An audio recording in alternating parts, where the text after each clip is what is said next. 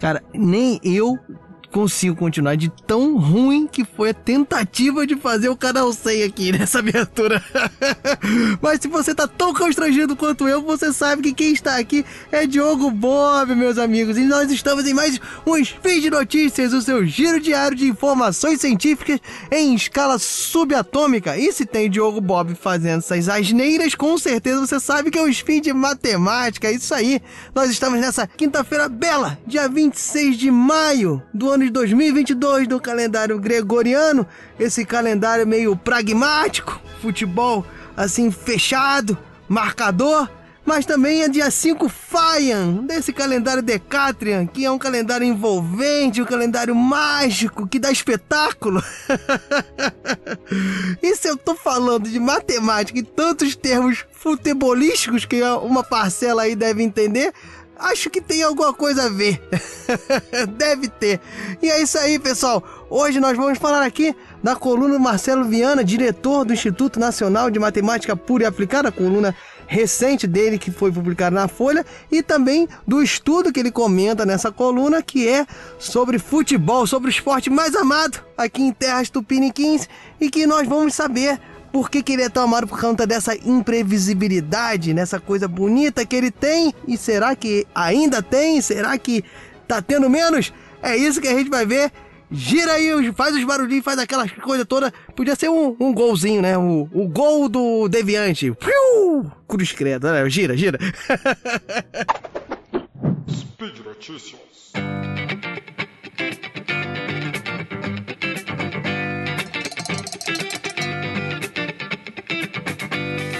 Bem, pessoal, como eu falei lá no início, nós vamos comentar aqui um pouquinho sobre a coluna do Marcelo Viana, que o link vai estar aqui no post, ele publicou recentemente, foram em duas partes, e também sobre o estudo, que também vai estar aqui no post, falando um pouquinho de futebol. E nós começamos falando que já é sabido que o futebol é um dos esportes mais difíceis de você conseguir fazer qualquer tipo de previsão sobre resultado. Esporte, de maneira geral, já não é uma das coisas mais fáceis, mas o futebol específico é um dos mais complexos. Só para vocês terem uma ideia, pesquisadores da Universidade de Cornell, nos Estados Unidos, eles afirmam que a probabilidade de um time de futebol favorito ganhar uma partida gira em torno dos 50%. Enquanto que no basquete esta probabilidade gira em torno de 70% para o time favorito. Então a gente já começa a ver que as peculiaridades do esporte, né, as peculiaridades do futebol tornariam o imponderável ali um pouco mais presente, que o time mais fraco, que é o que é mais adorado pelos amantes do esporte, que o time mais fraco tem a chance de vencer, o famoso Davi contra Golias, né? Porém, a matemática explica qual característica deste esporte o torna talvez menos previsível, e não é uma coisa recente.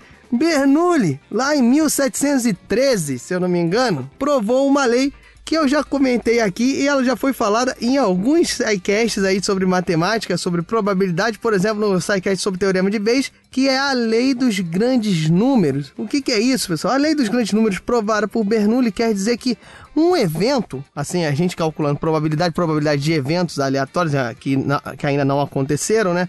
Um evento que nós queremos descobrir, prever o resultado.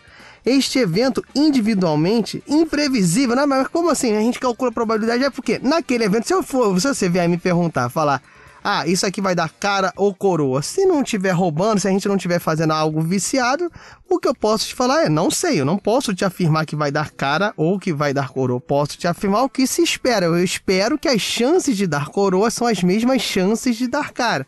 Porém, se esse evento aleatório se repete muitas e muitas e muitas vezes, lei dos grandes números, lembra?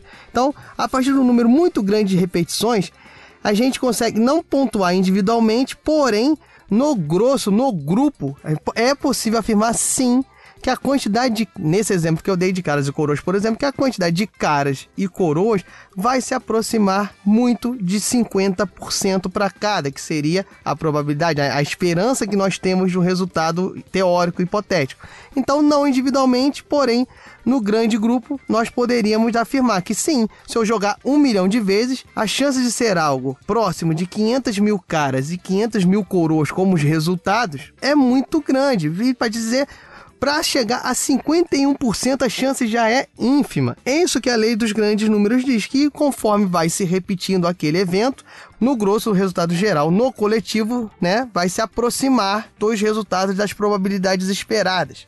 E o que isso tem a ver com o futebol ser mais imponderável que os outros? Está justamente nessa grandes números, que na verdade no futebol são pequenos números. Há uma diferença muito notável do futebol para uma boa parte dos esportes, é a quantidade de vezes que se pontua, né? Em inglês seria o score, né? O que te dá ponto no jogo, no futebol acontece uma quantidade bem reduzida de vezes. A gente pensa aí, quem é mais entendido de futebol, o número de chutes, o número de finalizações.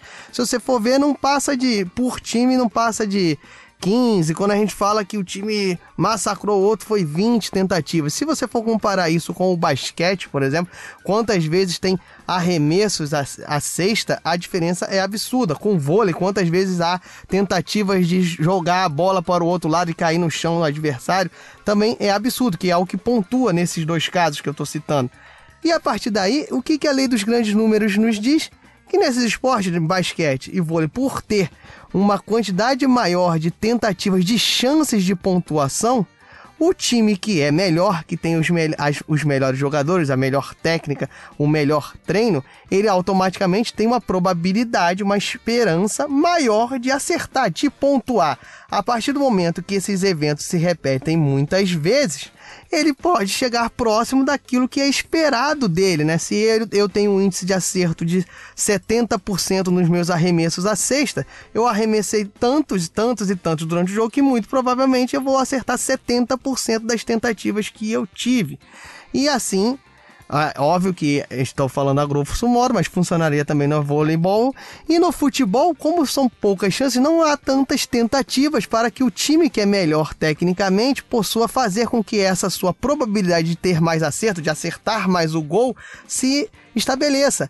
Por exemplo, eu tenho uma técnica que faz com que eu acerte, estou chutando valores aqui, 50% dos meus chutes, mas eu só dou 4, 5 chutes, então é uma probabilidade bem alta que esses 4, 5 chutes sejam errados. Se eu tivesse dado 300 chutes, se eu tivesse dado 100 chutes, muito provavelmente eu chegaria perto de 50. Agora com 4, 5 eu posso realmente errar esses 4, 5. Não deu tempo da lei dos grandes números se fazer presente.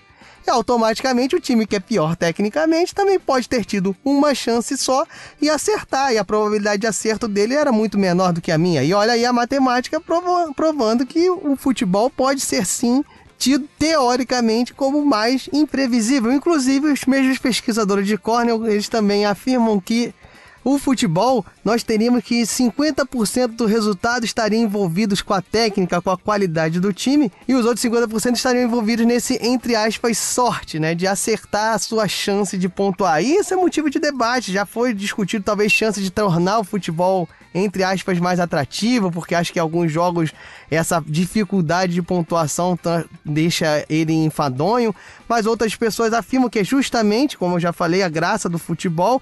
Inclusive os outros esportes fazem esforços para justamente deixar os times mais equilibrados tecnicamente, justamente por conta da técnica interferir mais no resultado de vitória do que acontece no futebol, que são os famosos, na NBA acontece, na NFL acontece, que são os drafts, né, que são os times que têm pior resultado na temporada anterior, são os primeiros a escolher os novos talentos que estão surgindo para entrar nos campeonatos, né, então eles têm preferência justamente para que tenha uma maior chance de tecnicamente esses times serem mais parelhos, automaticamente fica mais imprevisível o resultado. E no futebol justamente não existe essa rotina de draft ainda, pelo menos por agora, e já existem resultados notórios de imprevisibilidade, como por exemplo o campeonato do Leicester na Premier League, no campeonato inglês, né, de futebol em 2016, que só para vocês terem uma ideia, as casas de aposta no início do campeonato, né, diziam que o valor era de 1 para 5 mil para quem apostasse que o Leicester seria o campeão. Ou seja, o futebol já começa por aí a mostrar a sua peculiaridade. Porém, o estudo de pesquisadores britânicos da Universidade de Oxford, do final de 2021, né, que foi publicado na revista Royal Society Open Science, né, que eu vou deixar o link aqui no post também, que é tranquilinho, tá em inglês, mas você consegue traduzir também, consegue ver com bastante calma o estudo, que parece mostrar que o futebol não tá tão bem assim, tão bonito como eu pintei aqui até agora. Os pesquisadores implementaram um novo modelo para fazer as previsões do resultado de futebol, esse modelo baseado em análise de redes, que é um campo de estudo que analisa sistemas complexos de relações, né, que é usado para estudar a internet, redes sociais. Ele tem por base ver os aspectos que fazem interferir de alguma forma no comportamento humano, e a partir do modelo matemático desse campo de estudos, eles adaptaram para a previsão de resultados de jogos de futebol, baseados em aspectos como, por exemplo, que uma sequência de vitórias ela interfere no grupo futebol, né? O time de futebol é um grupo de pessoas, então tem interferências comportamentais, ou seja, uma sequência de vitórias interfere para que o time consiga a vitória seguinte, independente não só da força da equipe adversária, como uma sequência de derrotas interfere no comportamento humano, aumentando as chances de ter uma derrota independente da força da equipe adversária. É um dos aspectos do modelo trabalhado pelos pesquisadores. Foram feitos ajustes também, por exemplo, da importância dessas vitórias, porque, por exemplo, uma sequência de vitórias contra times de menor expressão é menos impactante para o grupo do que sequência de vitórias de times de maior expressão, de maior força, que estejam em melhores classificações. Isso interfere mais para que o grupo consiga uma vitória no jogo seguinte. Esse e outros aspectos foram analisados no modelo, como, por exemplo, eles descartaram os resultados de empate. Eles fizeram um modelo determinando vitória e derrota para simplificar o modelo, até porque a quantidade de dados no futebol, muito embora pareça grande, para esses tipos de modelo de previsão, ainda não é uma quantidade de dados muito vasta, como temos em outros casos. Temos, por exemplo, em modelos de previsão meteorológica, nós temos dados de clima, de tempo, de séculos atrás. Os empates foram descartados não só para simplificar o modelo, mas também porque os pesquisadores acreditavam não interferir tanto no seu estudo, mediante aonde seria testado, que foi nas ligas europeias, né, de futebol. A quantidade de empates era muito próxima entre todas as ligas, então não teria uma interferência tão grande para saber se o modelo estava bem ajustado, estava bem próximo da realidade. Pois bem, esse modelo ele foi testado e foi comparado com os resultados das 11 principais ligas europeias, ou seja, simulou mais de 88 mil jogos das 11 principais ligas, como eu falei, do período de 93 a 2019, e foi feito o comparativo entre os resultados de vitória e derrota que este modelo aplicou nesses torneios e as reais vitórias e derrotas que aconteceram, obviamente. E olha só, o modelo se mostrou mais eficaz do que a maioria dos modelos sobre previsão de resultado feitos até hoje, mas esse aspecto não foi a principal curiosidade e que chamou a atenção desse estudo. Esse modelo, ele acertou em torno de 60% dos resultados dos jogos na primeira década desse século, ou seja, de 2000 a 2010. Em contrapartida, ele acertou 80% dos resultados da década seguinte, a década de 2011 até 2019, que foi onde se encerrou o estudo. Ou seja, o futebol, de uma década para outra, se tornou mais previsível. E um ponto a mais a se colocar aqui é que esse percentual de acerto foi ainda maior nas ligas mais ricas, nos torneios mais ricos da Europa. Leia-se aí Alemanha, Espanha, Inglaterra, por exemplo.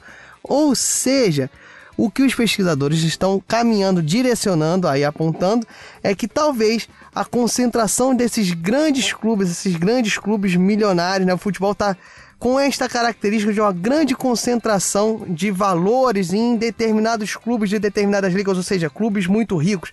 E isso está tornando o futebol mais previsível do que o era antes, ou seja, O abismo técnico entre as equipes por conta do poderio financeiro está tornando aquele aspecto de 50% técnica e 50% sorte um pouco mais diferente. O próprio Viana, na sua coluna, afirma que esse processo não é uma coisa que vai acontecer de uma hora para outra, né? Por exemplo, aqui a gente falou que o modelo conseguiu acertar numa diferença de uma década para outra, porém, você pensar num esporte que tenha 100 anos, se ele começar a ser cada vez mais previsível, pode fazer o futebol perder aí o ar da sua graça, né? O que alguns afirmam que é a receita de sucesso do futebol.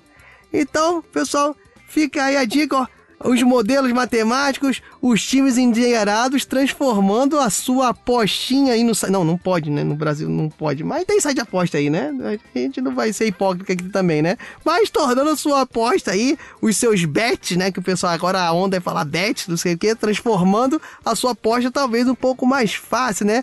Os times endinheirados aí acabando com os times tipo o meu, que é o Botafogo, né? Que tava vendo, mas agora o Botafogo tá com dinheiro aí, né? Foi comprado aí, virou uma entidade privada, né? Então tá com investidor aí, né? Mas vamos ver, né? Não sei, né? Não sei se também vai ser tanto dinheiro assim pra competir com os milionários aí, vai lá, sei lá, Botafogo e Real Madrid, já pensou?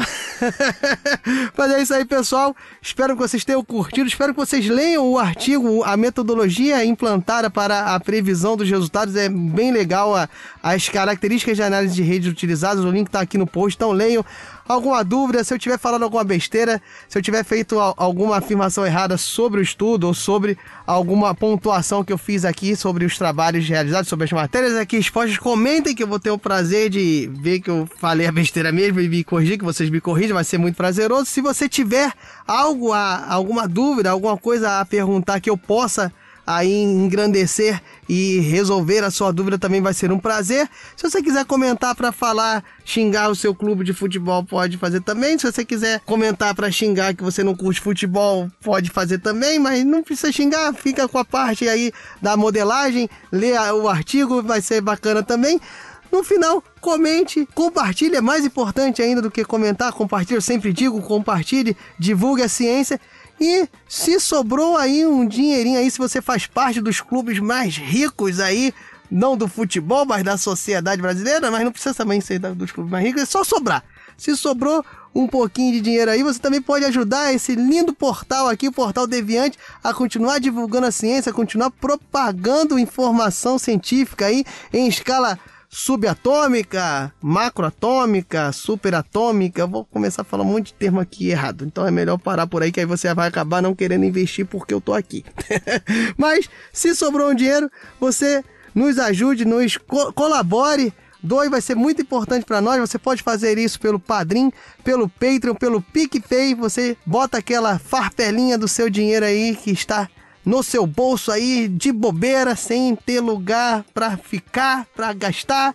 Você vai lá, nós do Deviante vamos agradecer muito e vai ajudar, como eu já falei, a manter esse portal de divulgação aqui sempre ativo. É isso, pessoal. Fico por aqui, porque hoje, quinta-feira, não, é só final de semana. Jogo do Botafogo final de semana, vou ver qual é a chance. Vou jogar lá no modelo. Valeu, pessoal. Grande abraço. Fui!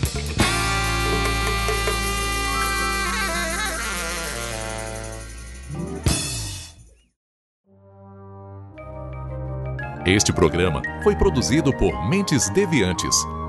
Deviante.com.br.